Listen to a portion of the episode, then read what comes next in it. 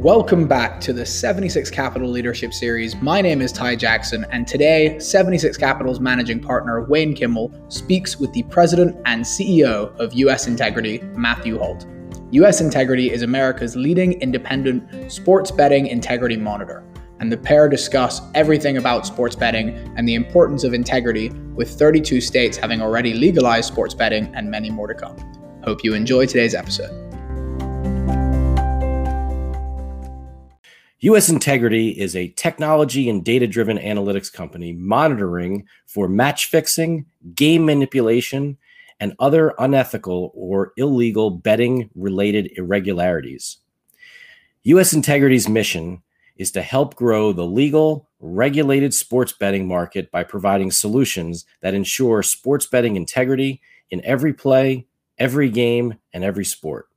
Welcome to the 76 Capital Leadership Series. My name is Wayne Kimmel, and I'm your host and managing partner of 76 Capital, the sports tech venture capital fund. On this show, I interview top sports entrepreneurs, athletes, and executives who are many times shaping and, of course, changing the overall sports landscape. I want to give a quick shout out to Ty back at the station and Vince, who's doing all of his magic on the audio and video side. Keep making it happen, guys. You can follow me at Wayne Kimmel on all sorts of social media networks, as well as please follow 76 Capital and subscribe to our leadership series on YouTube, as well as on all your favorite podcast networks. So remember, if you're an entrepreneur and you're building a company, in that you're doing something within the sports industry, whether it's around sports betting or esports or sports tech, reach out to us at 76 Capital. We would love to talk with you and see if there are ways that we can help each other. Now, let's get to it. We have a special guest today. We have Matthew Holt, the president and CEO of US Integrity. And I am so excited to have him on our show. Matt, welcome to our 76 Capital Leadership Series. Thanks, Wayne. Uh, it's an honor to be a part of this series. I, I, watch every single one of them. I think they're amazing. The people that are on it are amazing, and uh, and I learn something new every time. You know, you think this industry is so close knit, and for a long time it was. But what we've seen since the repeal of PASPA is that the industry is expanding massively, and the horizons are now endless. And I always enjoy listening to new people, meeting new people, and seeing what's next on the horizon. Well, Matt, you know, that's a perfect segue into what I wanted to talk with you about. I mean, as president and CEO of US Integrity, a sports betting integrity company, and really one of the leaders across the whole sports betting industry for, for a long time now, as you said, there's this interesting dynamic that's occurred since PASPA was overturned on May 14th of 2018. The sports teams, the leagues, the sports executives, the colleges and universities that have never ever been in the conversation around sports betting and or couldn't even talk about it or god forbid even walked into a sports book now it's part of their daily life and almost part of their almost everything that happens in their business today and we're seeing it all over the country. I mean, you talked about universities suddenly participating. We've seen it out west here at the University of Colorado. We recently saw one last week with LSU signing their big, you know, official sports betting partnership, and uh, it's just going to continue to grow and grow, and it's unbelievable. And look, what I think what a lot of people have learned is, if done responsibly, Sports betting can be the ultimate engagement tool for leagues, teams, conferences, stadiums, arenas, but it has to be done responsibly. And that takes cooperating with the right integrity partners, the right operators, the right regulators. But when done responsibly, we see the results. People that bet on games are 10 times more likely to watch that game. And if they watch the game, they're more likely to buy merchandise, attend the game, become a fan. Sports betting, when done responsibly, is the ultimate fan engagement tool. Well, you use the word responsibly, and I think that's one of the important things. And this is, as we're taping this show, this sh- is the American Gaming Association's week of responsible gaming. Right? They have a have a game plan initiative and campaign that we're so proud at 76 Capital be, to be the first investment company that partnered with them on that, and all of the big players across the country um, have have, have are also part of it, whether it's the operators or whatever, whether it's professional teams and leagues. Talk about responsible gaming and how, how and, you, and how important that is to the, the growth of this industry. Oh, it's so important. I mean, we've seen other, you know, other countries have sort of laid the path for regulated sports betting in the past. And what we've seen in Europe, especially the UK now, is responsible gaming has become a big issue. And it goes to all segments of, you know, integrity in sport, integrity amongst the operators, but also, you know, the advertising, the marketing, making sure we're not targeting kids that are too young or people that aren't even able to wager, age verification, KYC, the right anti money laundering, the right processes and procedures, self identification, so that people who have problems with gambling can identify themselves and exclude themselves or at least limit themselves to the amount they can wager. And there's so many things that go in it. We're so happy to be part of the epicenter of it. I love this industry. I've literally spent every single day of my post collegiate career in regulated sports betting, and I absolutely love this industry. And it, nothing makes me happier or warms my heart more to see that all the operators and the regulators and the leagues and teams and conferences and universities all seem to have bought in and are coming together and are actually trying to do this the right way in the U.S. Well, Matt, that's something that I, would love to, to expand upon. I mean, you look back prior to PASPA, it was there's no way the teams and the leagues and the universities would even have anything to do with you know executives like you in the in the sports gaming industry. How has that all changed since post PASPA? Big well, it start yeah, and it starts with regulation. At the end of the day, it's a it's a sort of a fiscal financial responsibility for them to take advantage of you know financial opportunities. No different than alcohol 20 years ago at the university level or team level. Hey, can we actually have a Budweiser sign in the stadium? and they realized that if they did it the right way that it could actually work out really well and that's what's happened with sports betting the problem prior to the repeal of PASPA is you had people like the AGA who do such a wonderful job putting out metrics like there's 300 billion dollars wagered le- wagered in the United States yet the only legal market in the United States Nevada was doing 5 billion. So 5 billion of the 300 billion was being wagered legally. The west the rest was being wagered illegally and you can't push people to participate in illegal or illicit activity. Suddenly and I think the reason that the leagues have embraced it so quickly is that the states have opened at a rate that has far exceeded anyone's expectations. Just two weeks ago on uh, Thursday alone, we had three states open on the exact same day South Dakota, Arizona, and Washington State. Not sure who planned that, all three on the same day. But I mean, it's just crazy the rapid pace. I mean, we just sent in three more licenses today with Louisiana, Connecticut, and Ontario and Canada. The rate in which these states and jurisdictions, and not just states anymore, as Canada opens, we have to talk about the jurisdictions there. It's not long before we're in Mexico. Puerto Rico is opening now.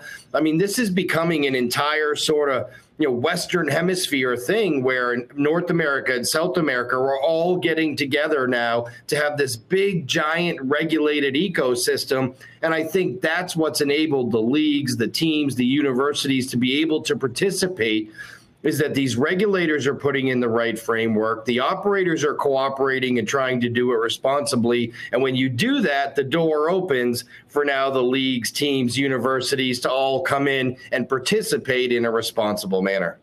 So how how can and how will and, and how are the teams and leagues and universities today participating? Um, what what are some of the things that you're seeing and some of the things that you think that they will do in the future? I think there's sort of three to five layers of participation. The first one is corporate partnerships. How do we now receive revenue dollars for advertising, marketing, you know, um, sort of our uh, inventory of different types of both online and in person advertising that we can do with these corporate partners. That's where it starts. That's an easy one. That's kind of dipping your toe in the water. The second one is betting data. And we've seen the professional leagues do a really good job of monetizing the data, maybe monetizing it beyond anybody's expectations when you look at some of the recent deals that have been signed in terms of betting data. But in the college ranks, that was completely unheard of before. They never thought about taking our data, selling it for two companies who are then going to redistribute it for betting purposes.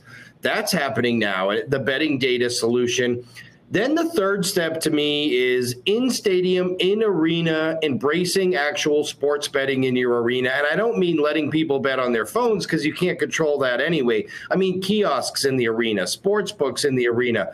We see it in Washington, D.C., where one sports book for the Monumental Sports Group, one book, outdoes the entire Washington, D.C. lottery 5X. And they've built an amazing facility there. And it's an attraction for the team, it's an added attraction. It's a beautiful book. People go in there just to see the book. And now you've brought someone into your venue. And anybody who runs a venue will tell you the most important thing is get people into the venue. And then once you get them in, you can show them the best customer experience possible. But step one is getting them in the door. I don't think we're far off from seeing kiosks and potential betting stations across every major arena and stadium in the country.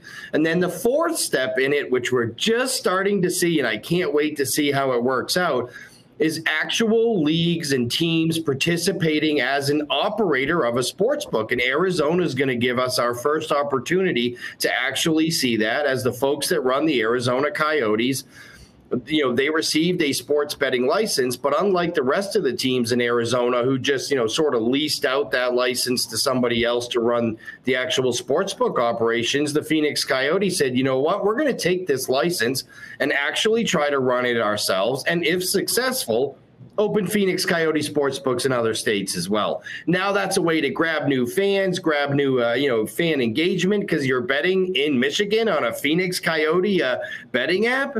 So, I mean, I just think there's like three to five really easy layers for leagues, teams, universities to get involved. And we're seeing them hit every single one of those already, which is amazing, which far exceeds the pace in which anybody thought that we'd see leagues and teams participating. I mean, it's only 2021 still. We're only three years removed from the repeal of PASPA, and we're already seeing a professional sports team in the big four sports literally operating a sports book in the United States.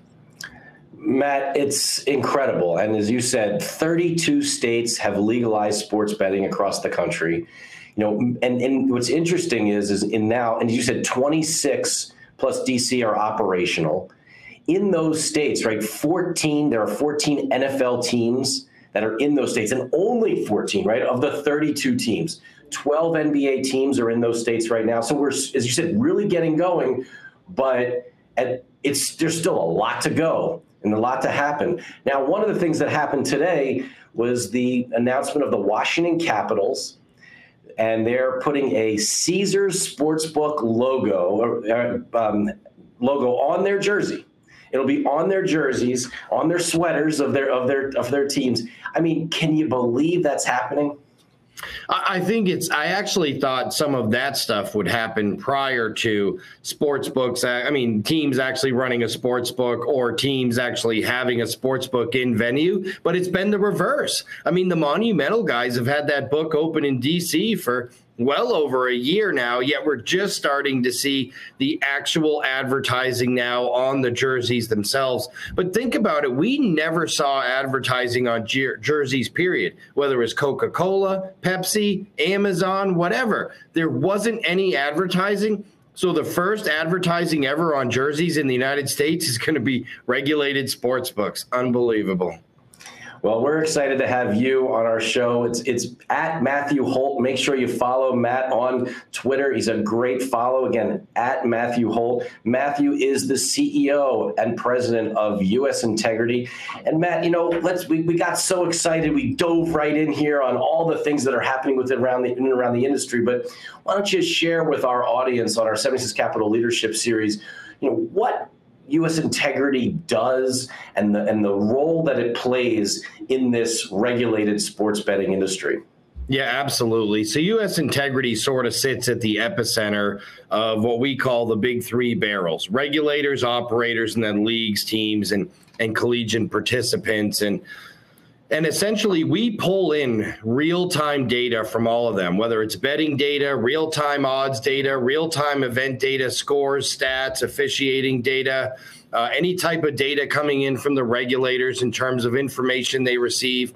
aggregate all that data, parse it out into meaningful ways, monitor it for any abnormalities, and then redistribute reports back to those same stakeholders on a customizable dashboard so that in real time we're able to identify any abnormal wagering, abnormal event activity, and that the operators, the leagues, the regulators, they're all working together to make sure that they're preventing match fixing potential misuse of inside information, that they're sharing information together. It's because of the cooperation and the and the work that we've all done together in the middle that sports betting's been able to expand at such a rapid rate. The reason you don't see match fixing scandals all the time is we can catch them ahead of time. We can void bets. We can have these gaming commissions look into these people before it breaks on TMZ or on one of these sites, we're ahead of the curve. Our system's going to be the first level of defense and identifying the abnormalities. And then we could take these flags and reports and alerts and send them out to regulators and operators who can just,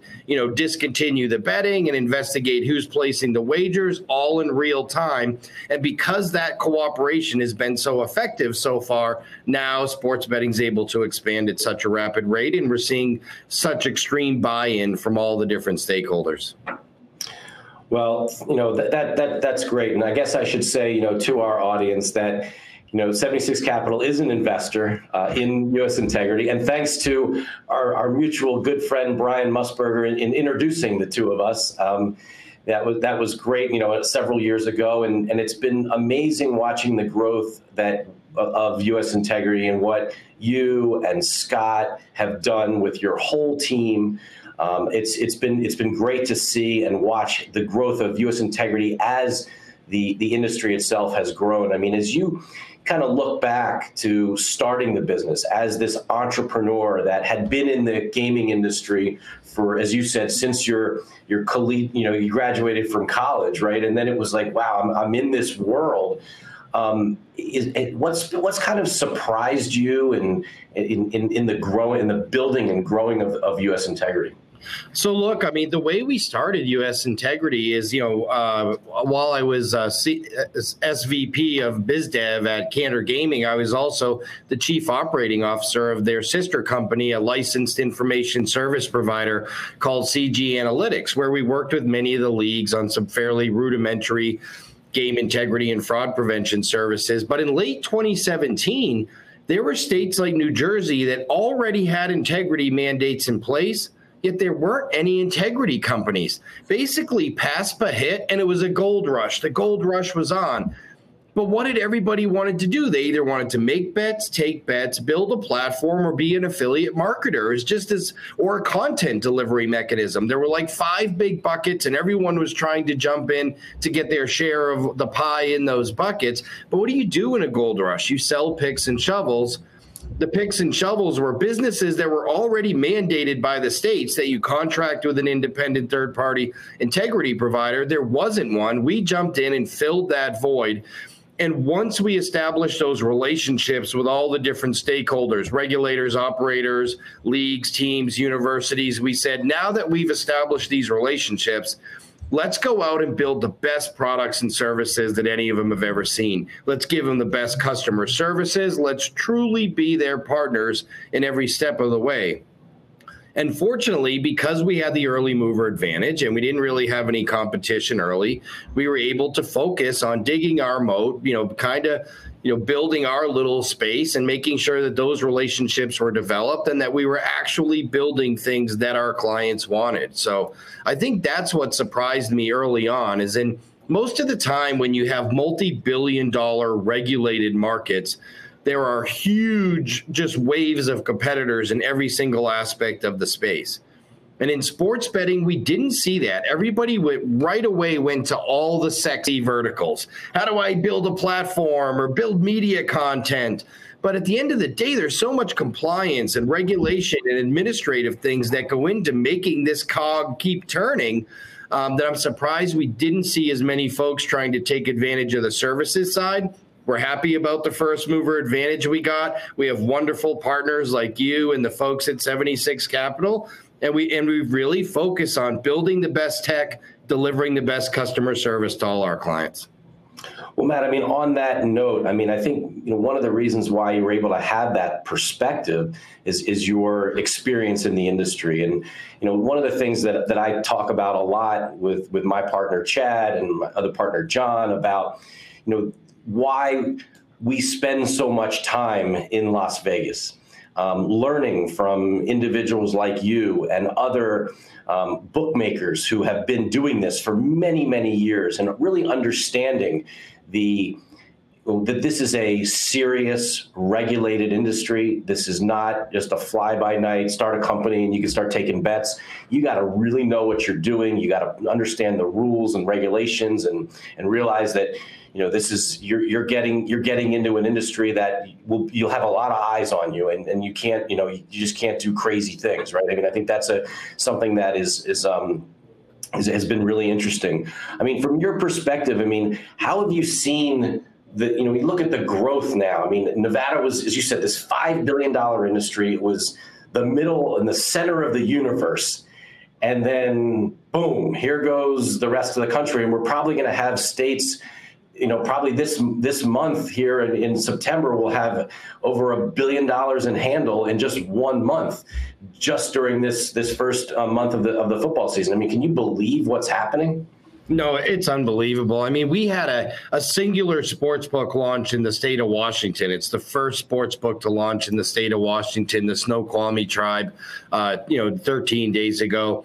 And I think they average over a thousand bets a day already. I mean, just one little tribe in the state of Washington just getting going with no mobile, retail only, averaging over a thousand bets per day. It is just unbelievable when you look at the whole ecosystem and how the United States, how people from all backgrounds, cultures, you know, ways of life have gravitated to sports betting at some level, whether it's $5 or $500 a bet the fun and uh, sort of joy people get from it, or at least intrigue in participating in it, it has been unbelievable. And what I would say for young entrepreneurs out there, because this you know this industry is growing so rapidly, is a try to find two things. Number one, something you're really passionate about, because you're always going to be better at something if you're passionate about it. But number two, in any immature industry, and let's face it let's just say regulated sports betting in the US is three years old because it's different from how it was in Nevada, where I spent most of my career.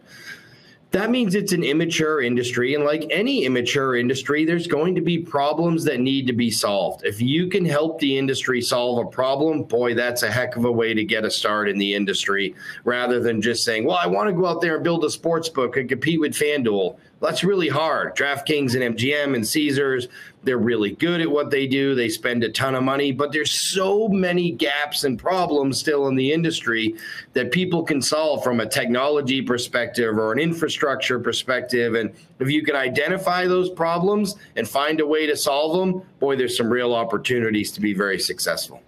US Integrity is completely conflict free in that it does not offer or generate wagering lines and thus can be trusted with sensitive and confidential information. US Integrity has access to account level wagering data from some of its sportsbook partners, allowing it to more accurately analyze betting trends and create better anomaly detection tools. Well, Matt, you know, I, you just said there's some interesting holes and gaps and things out there that entrepreneurs can go after. You know, maybe you can go a little deeper and, and, and maybe we'll share with some of the entrepreneurs what are some of those things that you're seeing that potentially um, could be big opportunities for, for people? So here is a big opportunity that I think we're just finally now, just literally just like in the last couple of weeks, starting to see solved was the actual in-play wagering experience. So for so many years, there was all these latency issues. You know, you'd be watching a game and you'd watch the odds change on your phone, and those odds changes would literally dictate what was about to happen in the game. And then you'd go to make a bet, and it would get, you know, his the odds change and the odds change, and you couldn't get a bet in in play betting in the United States was one of the poorest customer experiences that there was for years. And everybody talked about the massive growth potential in in play wagering, how big it was going to be, how many people were going to do it, the percentage of bets in Europe and Asia that are placed on in play compared to the US market, which made it maybe the biggest opportunity. But nobody could really seem to solve all the problems the latency issue, the poor customer experience. And what we're finally starting to see now is products that sync up with the actual product that the the user is viewing, offering more markets in real time, um, and for a long time, and maybe to some degree that's still an opportunity because these products haven't matured yet.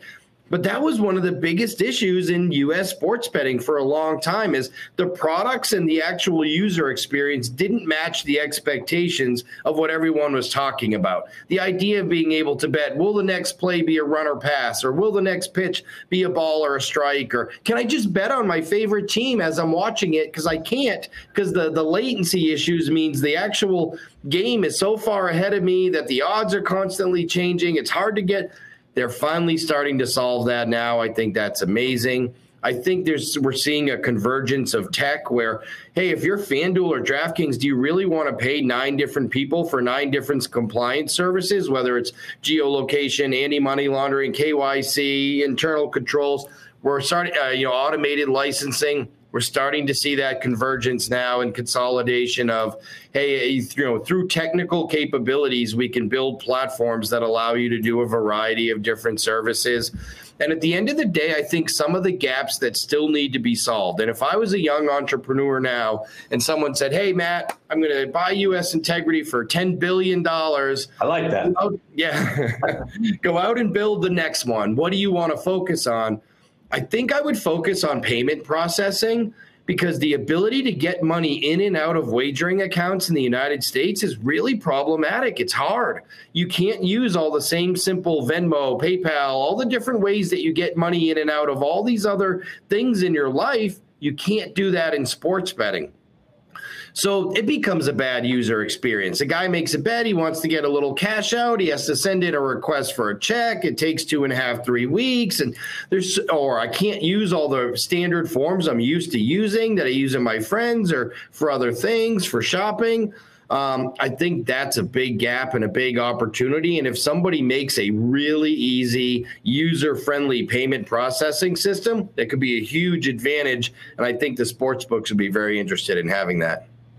Wow, that's a that's a that's amazing. I mean, it's just just thinking, you know, how much we have actually, how much, how far we've come, right? Just in in a couple years, but where we can actually really go is is amazing. I mean, so take us back, Matt, you know, to your experience when you were, at, you know, at CG Technologies and and Cantor Gaming, and you know, in in that in that world where, um, what it was like, you know, being behind the book when Vegas and it was really in Las, you know, and, and Nevada was really the only place you could bet on on sports. What was that experience like then as compared to now when you can bet on your phone wherever you are? And you guys at, at Cantor were one of the first to do the bring mobile to, yeah. to the industry as well. So love to hear your thoughts all around this. So I've been fortunate in that I feel like I had the perfect path in sports betting. I actually started at a company called Don Best, which was an odds aggregation service at the time, and we pulled in odds from everybody. So the at first I understood the the importance of having information, seeing what all your colleagues have, what the offshore markets have, and real time information in terms of who's in and who's out and who might be playing and, and how valuable it was to bettors and sports books. And then from there, I went to Cantor Gaming, and I had an amazing mentor in Lee Amaitis, who you know was sort of a business mentor to me, and and opened my eyes to so many bigger things, like launching the first mobile sports betting app in, in the United States in Nevada. And I remember folks from the Nevada Gaming Control Board coming down to the M Casino when Lee was going to launch that first regulated mobile sports betting app. And, and they said, hey, you know, Mr. Amaitis, I have to put a number in here. What should I put? A million dollars? Or and he said, What are you crazy? We're going to do a hundred million dollars this year. And and they were chuckling and they said, I'll tell you what, I'll put 10 million down as expected revenue. We did $450 million year one total handle on a betting app in one property. So, meaning you had to go to that property to make a deposit, you had to go to that property to make a withdrawal, $450 million worth of wagers. It completely revolutionized the industry because two years later, everybody in Nevada had a mobile sports betting app. But we're not talking 1995, we're talking 2010. Just 12 years ago, there were no sports betting apps that existed in the United States. Every single bet was made in person using cash um, just 12 years ago. So that's, see, a, that's a really important point. I, I want to yeah. stop you for a second, Matt. I mean, using cash, right? Using even, cash. Even in Nevada today, maybe you can share with everyone how it works for you to actually use the, the mobile apps, which have obviously gotten so much better, right? But at the same time, how do you deposit? How does it all work? Depositing money and putting money on your into your app and signing up. How that process works in Nevada and and some other states. It's not just like you put your credit card in and you can just bet. Yeah, I mean, a lot of people talk about how outdated Nevada's rules are. Well, by the way, three years ago, this was the only rules that existed in the U.S., so it's it's not a decade outdated. But as of just three, I mean, even still in Nevada, you have to physically walk into a casino, fill out the piece of paper, the application for an account, and then physically deposit cash to open an account. And then when you want to withdraw any funds from that account, you have to physically go down to the casino and pull out cash. Now, they do have a couple of different um, funding options now, including you can like go to 7-Elevens and use this like PayNearMe system. It's pretty limited. You can only do $500 at a time. But that's how it is in Nevada. And there's a lot of states still that while debit cards are being used now, in some states, in a lot of states, it's cash or debit card. The idea of using like your Venmo that you pay your buddies or the PayPal that you use for Amazon and eBay, and you can't do any of that anywhere yet and then trying to get money out is is really problematic.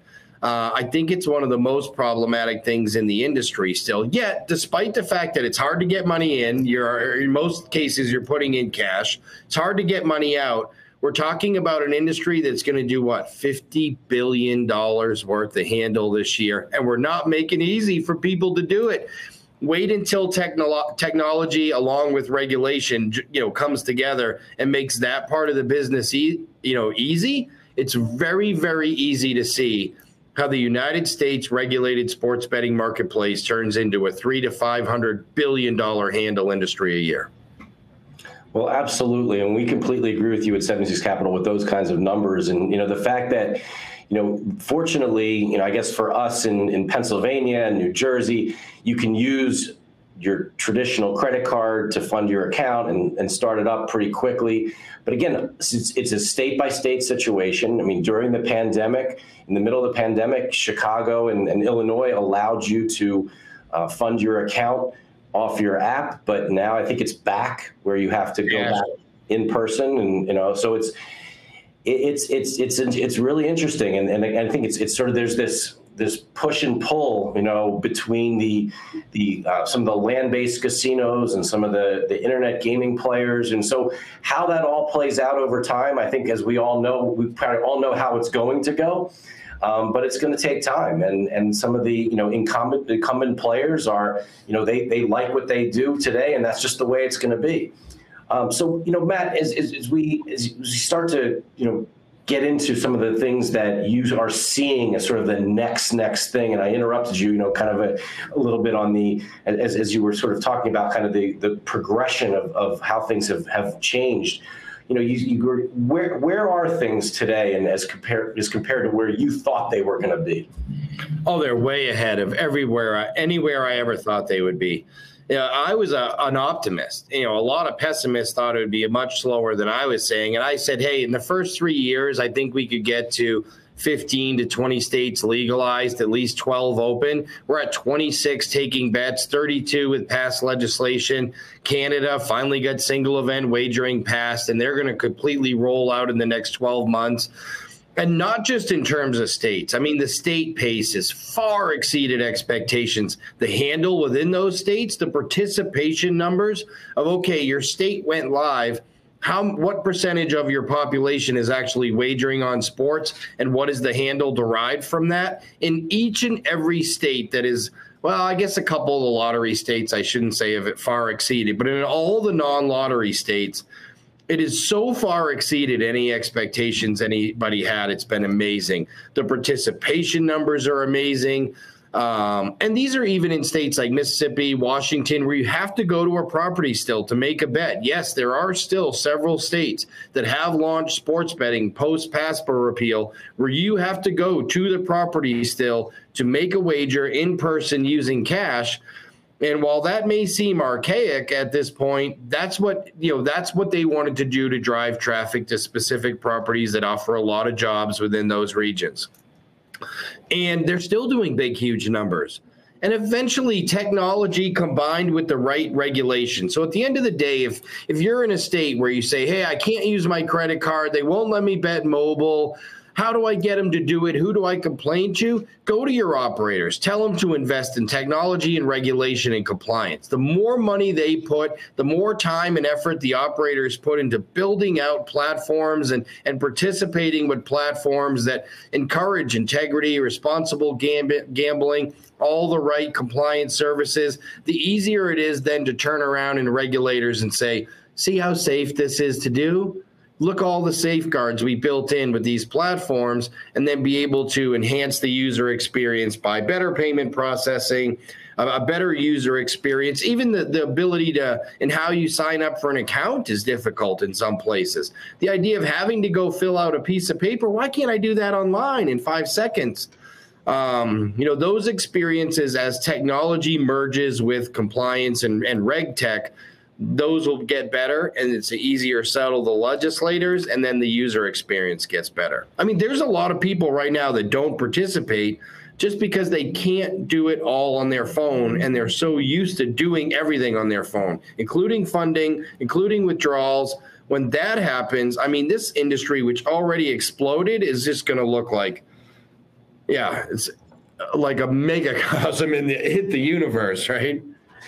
Well, you know, I, I a lot of times, Matt, I'll, I'll share. You know, unfortunately, because of you and guys like Brian and Musburger and others have introduced me to guys, and, and I always use their first names: Jimmy, Chrissy, Vinny, Johnny, Jay, right? And and it's it's it's it's Jimmy Vaccaro and and Johnny Avello and Vinnie Magliulo and Chris Andrews and Jay Kornegay. I mean, these some of these guys are the legends of the sports yeah. betting industry.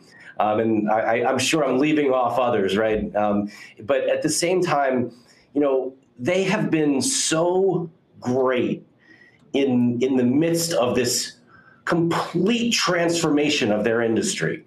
They, you know, they could have said, hey, this is just the way it is, this is the way it's going to be. But all of these individuals who have been so instrumental in building this industry over decades are now such active participants in the future of the industry. It's fascinating to see.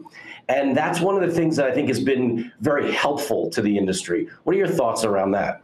I think that experience has been so important and critical to the success of why we're we're seeing 32 states and you know 26 taking bets right now. And uh, and to your point, look, those guys all got a bad rap. You know, the industry said, hey, the the as soon as PASPA gets repealed, the industry is going to pass all those guys by. Well, you know, Johnny Avello runs DraftKings, and they are putting out the largest menu, the newest stuff. I mean, these guys, to your point, have completely embraced that they had ideas, they had thoughts on all this amazing stuff they could do for 30 years, but they were stuck, kind of stuck in the, you know, the the confines and restraints of this small Nevada uh, market. And now that those handcuffs have been taken off, we're seeing guys that have real experience, real understanding of how it works, given the paintbrush and an empty canvas and saying, paint me everything you thought this thing should be and they're being able to show their creativity. And these are some amazing guys and you know jay rood and robert walker too and there's so many of them and i'm so happy to, to be a part of that community and get to work with all those guys all the time. And i think they've really proven everybody wrong who said the industry would pass them by. These guys are the guys that are actually the catalysts and the engines right now that are driving this industry forward. I couldn't agree with you more. I mean, it's really been amazing. Every time, you know, you, you, a Jimmy Vaccaro, you know, tap you on the shoulder and say, "Hey, kid, this thing's going to be bigger than anyone could even imagine." They have no idea, right? I mean, yeah. and, and he's been right. He's been right from day one. Yeah, look, at the end of the day, I think I don't think people realized how many people participated in sports betting in some way, whether it's fantasy sports, whether it's office pools, whether it's betting with your friends. We live in a country where people always have been attracted to and gravitate towards sports and want that some type of uh, you know engagement with it, uh, whether it's uh, five dollars to whatever it is. And the numbers are just unbelievable. In every state, state after state after state, the participation and the handle numbers far exceed expectations.